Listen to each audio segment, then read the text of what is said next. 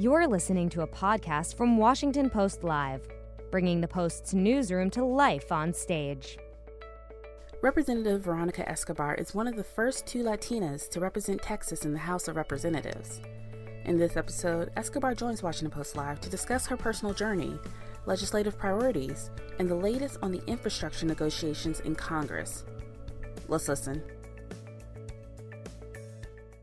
Hi, everyone, and welcome to Washington Post Live. I'm Mariana Sotomayor, congressional reporter at the Washington Post, where we continue to mark Hispanic Heritage Month as part of our Race in America series.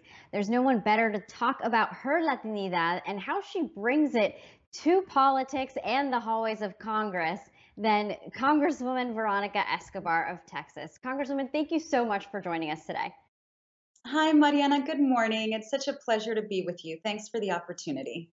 Of course. I know it's a very busy time. You and I have been in the hallways bouncing back from one meeting to another. It seems like I've been following all of you Democrats try and, you know, hash out what exactly is going to happen on a big piece of, well, I should say, two pieces of legislation that make up Biden's agenda. And I do really want to start there. I know Democrats are actually meeting this morning with leaders to discuss just the pathway forward. There was supposed to be a vote earlier this week. It got pushed back to yesterday. There still has not been a vote on the bipartisan infrastructure bill. Um, not sure if you were in that meeting, but anything you could tell us about where things currently stand? I was in that meeting, and here's my perspective. I am actually feeling really optimistic. This is all part of deal making. This is um, what we should be doing as we craft a big, bold vision for America, for our our um, communities across the country. This is the president's agenda. This is uh, congressional Democrats' agenda. This is the people's agenda. We've got to address our broken immigration system, the climate catastrophe that has been unfolding around us, the need for childcare, health care. There's so much that um, we will accomplish. Um, the you know there was a deadline this week that in in some respects. Um, is a, is a self-imposed deadline that was somewhat unnecessary. We've got to give ourselves breathing room and time to strike the best deal possible.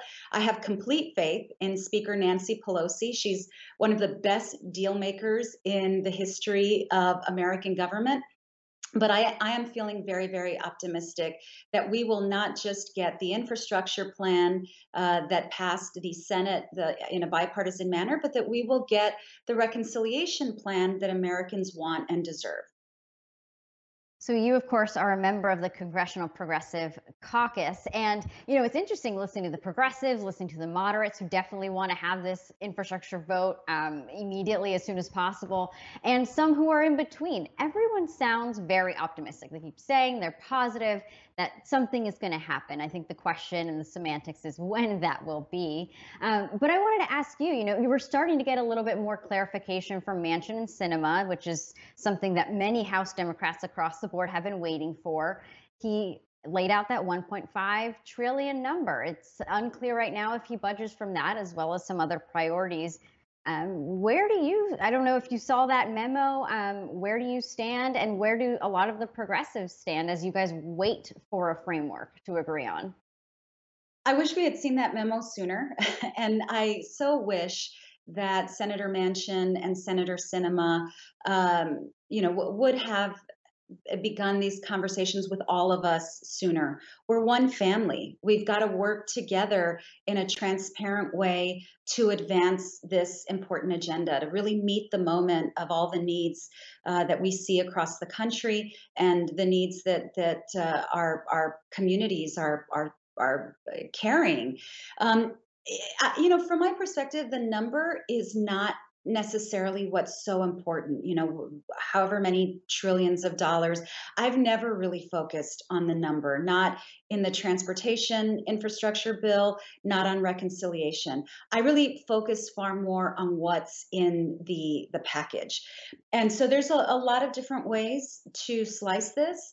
Um, you know we, it, it depends on the length of programs who's included in the programs but we we have to make sure we don't leave immigrants behind we have to make sure that we adequately and urgently address the climate crisis we want women to have a shot at uh, at, at, prosperity in uh, in our economy, and that means childcare. That means funding the the care economy. That means uplifting those wages. So that you know, for me, it's more about what we put in it than the final price tag. And I know we can pay for it, and we will pay for it. So we'll do this responsibly. Yeah, you know, there are just a number of priorities across the board that moderates and progressives do agree with, a lot of which you have just mentioned. Manchin, at least for his part, has said he definitely wants to repeal some of those Trump tax cuts, but everything else has to be means tested in some way, which kind of puts a question mark in just how much of these priorities are going to be in there.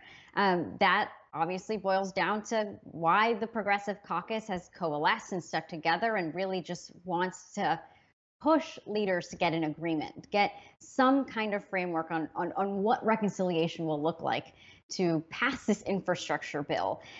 My question to you is you even said it yourself. I've heard it privately, publicly from a lot of your colleagues.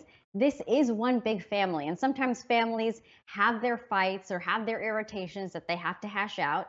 At the end of the day, it seems like they do. Um, but how much of this is a trust issue, really needing to know from moderates, specifically those two moderate senators, that you will get a lot of what you are all asking for at the end of the day. My colleague, the chairwoman of the uh, Progressive Caucus, said it perfectly i think. It's more of a trust and verify issue. Um, you know so i i i've read um, and heard uh, Senator Manchin's comments, less obviously from Senator Sinema, which is challenging. Um, you know, we've we've we've got to know where everyone stands so that we can have these conversations and and look to to meeting halfway, look to figuring out a, a path to yes for everyone. Um, but I do have faith that Senator Manchin, at least with what what we've seen, that he wants to get there but it's we, we just we have to be certain and that's where the verify comes in we have to be certain that reconciliation doesn't get punted until 2022 uh, you know the, the climate can't wait I mean, we, we've just lived through some of the most devastating historic fires that are a result of uh, climate crisis induced drought in the West. We are seeing flooding. We've seen flooding in the Northeast like we've never seen before. In in my community, we've we've seen both a combination of uh, drought followed by intense flooding as well we don't have time to think through when we will address challenges that we should have addressed years and years ago. What we do need time for, though, is to hash out that deal, and I think it can be done relatively quickly. When when I was in the speaker's office with um, four, uh, five of my progressive colleagues yesterday, I I left feeling really optimistic about the work that the speaker is doing to to to uh, pull together the details of a plan that hopefully can be voted on and then and then and then we can pass the infrastructure package. We're all ready to pass infrastructure all of us the house democrats. We will we will have every single vote.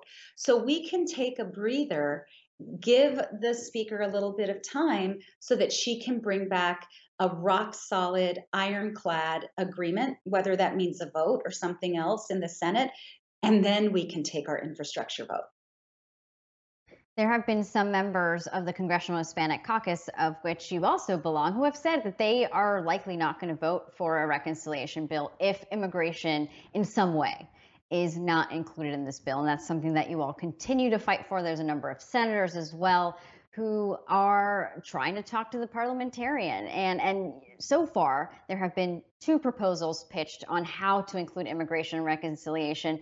Both of those have been struck down um, including re- the registry extending that date, which seemed to have a little bit more optimism from some members that that would be included. What is Plan C? What is the latest on trying to address immigration and reconciliation? There is a Plan C that obviously uh, is not as um, robust or as um, it's not what we want. And so, so we actually had a, a meeting. Uh, Congressman Adriano Espaillat and I are the two co-chairs of the Congressional Hispanic Caucus Task Force that is focused on getting rec- uh, immigration through reconciliation and getting it across the goal line.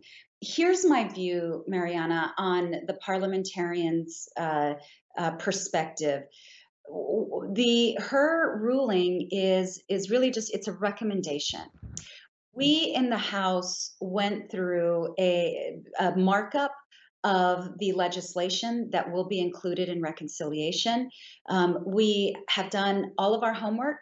There is historic precedence for getting immigration in uh, on the Senate side through reconciliation that meets the Byrd rule.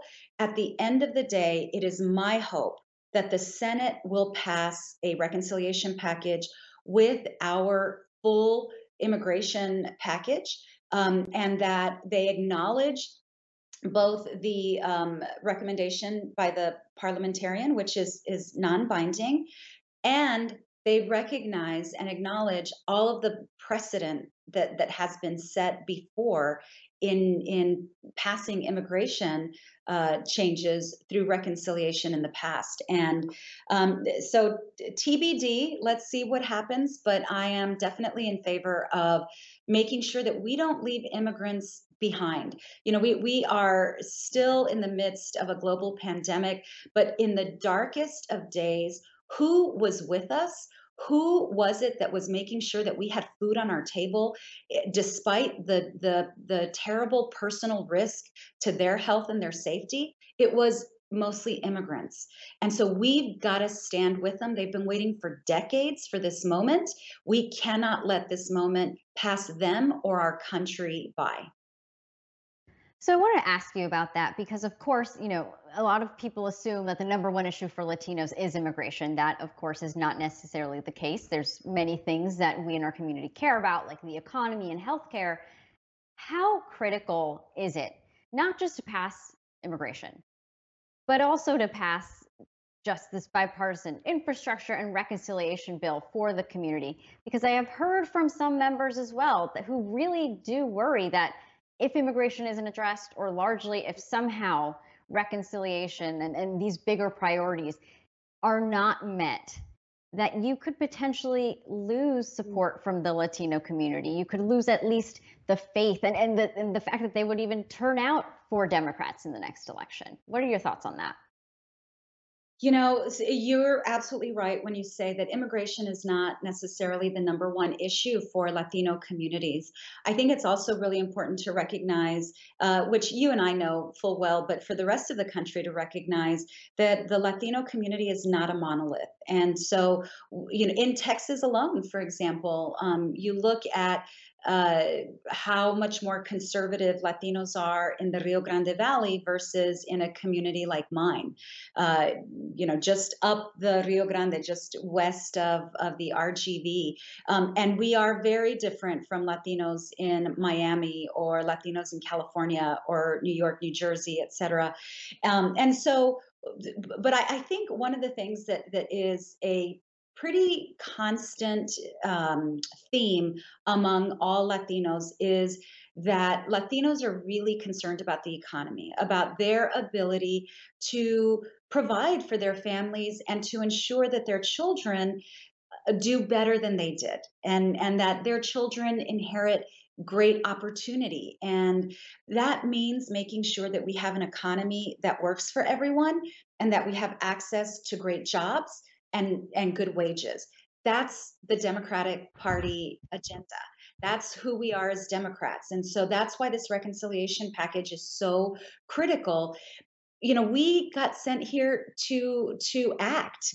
And so we we need to demonstrate to the american public and for me what's personal is i want to demonstrate to my community and to latinos that when you elect democrats there are results, results that change lives, improve lives, results that create equity and pathways to success for our kids, success and opportunity. I know we will get there. We are so close. We've got the infrastructure package.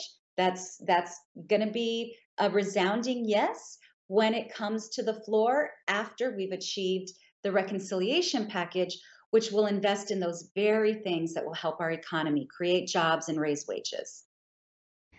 I did want to get your perspective on the border. Of course, this has been a subject matter that has dominated a lot of this year, but recently we've seen Title 42 being upheld in the courts. We're also seeing a lot of these Haitian uh, immigrants, migrants, who are now being bused to um, certain facilities near the border. What is currently your point of view on what is happening and what still needs to be done by the administration? Here's what I think is so important for the American public to understand. You know, we've been seeing video and photographs of migrants arriving at our nation's front door on the southern border for years now. It hasn't just been the last several months, it's been for years. But on the US side, our philosophy our laws and our approach have not changed, despite the fact that we are seeing more and more and more people running for their lives and running to America. So, the first thing we have to do is we've got to acknowledge this is our new normal. This is our new normal. It's not going to go away. As the climate catastrophe continues to ravage our globe, as countries continue to become more and more unstable, we are going to see mass migration, not just here in America, but all over the world. We've got to be better prepared for that. And so here's here's my view. I think number one, and and I, I wrote a, a piece about this, an op-ed uh, for an, another newspaper for the New York Times earlier this year, where I called on the administration to host a Western Hemispheric summit on migration. We have got to bring our leaders together. That includes Canada and all leaders of the Western Hemisphere so that we can begin to plan and strategize for, for these changing and ever increasing migration patterns. And this has to be an annual conversation. We've got to create a framework going forward for working together. I just had the um, ambassador from Colombia in my office earlier this week talking to him about this. Um, a lot of Haitian migrants went through Colombia. What can we do? What should we do to help Colombia so that some of those migrants might want to live there if they have economic opportunity? It is in our best interest to, to think through all of this and plan through all of it with hemispheric leaders. So that's number one. Number two, we have to open up more legal pathways and we have to prepare our ports of entry for asylum seekers we are uh, the, the the lack of access to legal entry is what's driving these um, irregular patterns and all of this chaos and inhumanity between our ports. So we've got to do better on the legal avenues. And then lastly, um, you know, we've we've got to make sure that we, as members of Congress, because we have a role in this. Everyone wants to point just at the president. This is not on one person. This is all of us we have to change the way we process people at our nation's front door. We're operating in the same way today that we did in the 1980s. I will be dropping a piece of legislation that completely re envisions that process, that keeps us secure, but also maintains our values as a country that respects the dignity of human beings. So it's got to be a multifaceted approach. It's not easy, but uh, unless we begin to change the way that we are doing things, it will only get worse. So, already throughout our conversation, you have brought up how your unique perspective, both as someone from the Latino community, someone who has grown up in a border town and really knows their own constituents, and how that informs or, you know, brings a different perspective that may not have been in the halls of Congress for many generations. You're the first Latina to represent El Paso, uh, one of the few Latinas to be both in the House of Representatives and, of course, the Senate. There's not many people um, who look like you who have done that. So I, I just wanted to get your perspective of just you know, you have been in Congress for several years now. Have you seen the power of being a woman, the power of being a Latina in any way influence conversations, shape them? What have you contributed to the table? I the values that I was raised with and the culture I was raised with absolutely shapes my agenda. It shapes the way that I approach policymaking and relationship building, and it influences my priorities. You know, I so so as you you've mentioned, you know, I, I grew up in El Paso. I'm a third generation El Pasoan. I grew up in a really big extended family. I have four brothers, but my mom had a dozen siblings. And so I grew up with lots of tias and tios, with lots of primas and primos, aunts, uncles, and cousins. And we were a family, and we are a family that's very united, a family that takes care of each other, um, a family that really, uh, everything we do is deeply rooted in love. And uh, when I was growing up, I found that that was true throughout my community, that that was who El Paso is. And so the, the being shaped with that um, perspective about leading with love, about making sure that, that no one gets left behind, about taking care of one another.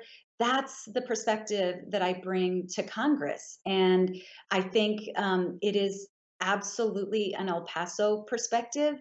I think it's a Latina perspective, um, and and it it is my north star. You know, you mentioned a little bit about your how your own upbringing. I know that you grew up on a dairy farm, and you've also made your way to be a county judge throughout your career. And I'm just curious because you know, growing up, you don't see that many.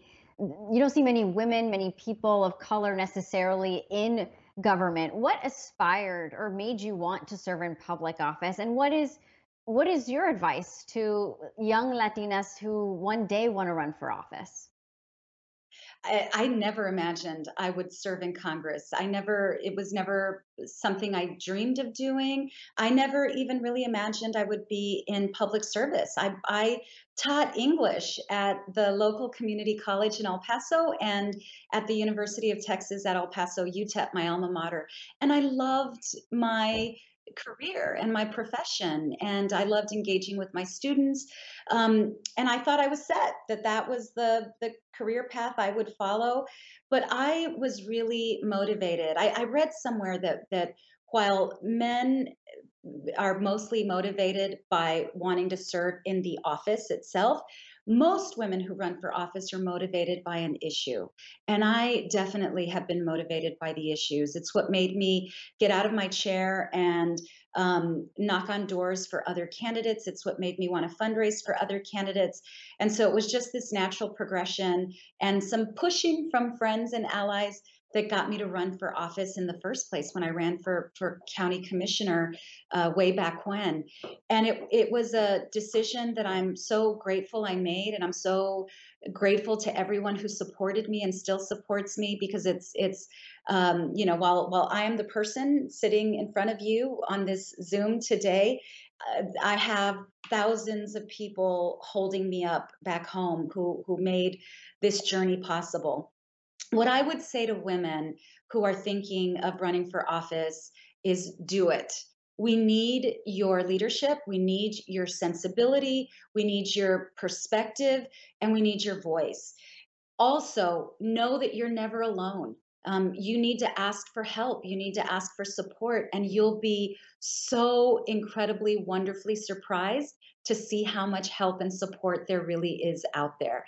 And once you make it, never forget who you represent or where you came from because as i've mentioned el paso and all those families that i adore back home they are my north star there's nothing more brilliant and wonderful than that north star that will continue to guide you you mentioned that support that you have, whether it's from friends or even your own community. We all, of course, remember just a couple years ago, El Paso faced just harrowing and traumatizing um, it, it, they face an experience just like that after a, a, gunman went in with with racial intent to try and target the Hispanic community.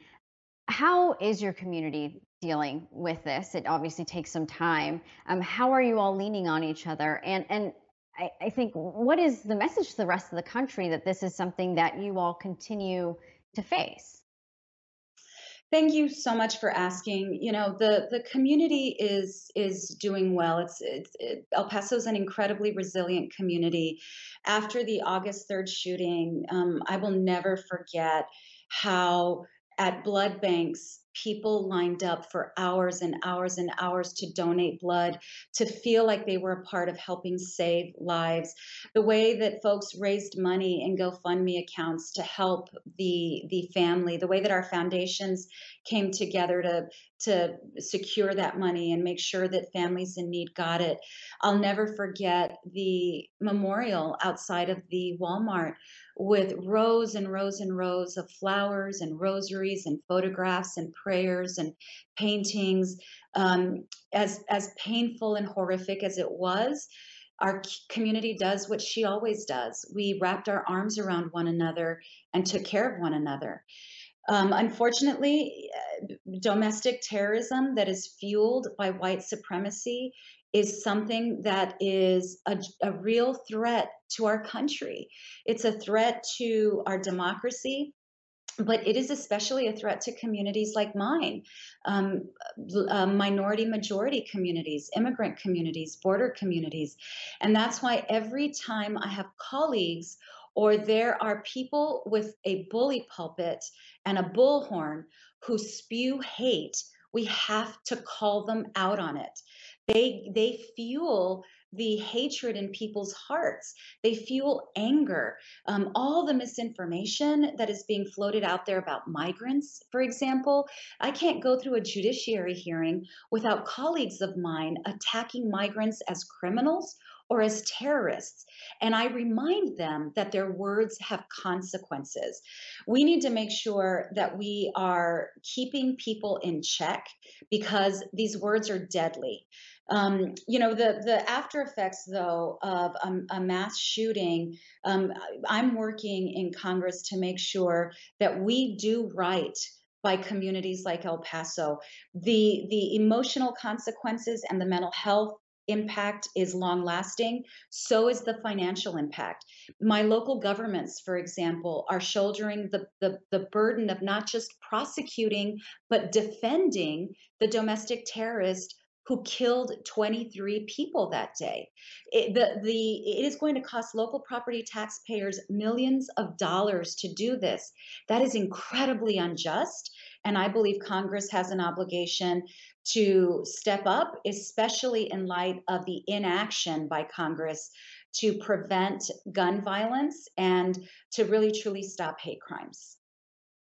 Congresswoman, before I let you go, I just wanted to ask you very quickly. Of course, this is Hispanic Heritage Month. What does it mean to you in light of what you just said and largely what you hope the country knows about our community? We've got to celebrate diversity. It's what makes us beautiful. It's what makes us unique. It's what makes our country so special. When we think about the Statue of Liberty and that beautiful Emma Lazarus poem, uh, and, and when we think about our history, how all of us, unless you are Native American, each one of us is a descendant of immigrants that's something to celebrate. And every one of us brings something special to the table, including our people, Latinos in America. Congresswoman, thank you so much for joining us during such a busy time on Capitol Hill. It's always great seeing you and talking to you, and I'm sure I will run into you very shortly in the hallways of I'll Congress. Thanks again. Capitol. yes. the opportunity. It was wonderful to visit with you. Thanks again for joining us. And I also want to thank our viewers for tuning in to this conversation. Of course, Hispanic Heritage Month is not over yet, so we have a number of conversations coming up, including next Friday at noon. My colleague Arelis Hernandez is going to be talking to Diana Trujillo from NASA's Jet Propulsion Lab. That's going to be a very interesting conversation, so make sure to tune into that. And of course, if you want to see any more content from Post Live, please go to WashingtonPostLive.com and register for any upcoming events. I'm Mariana Sotomayor. Thanks again for joining us. Thanks for listening. To hear more interviews from this series and other Washington Post Live programs, visit us at WashingtonPostLive.com.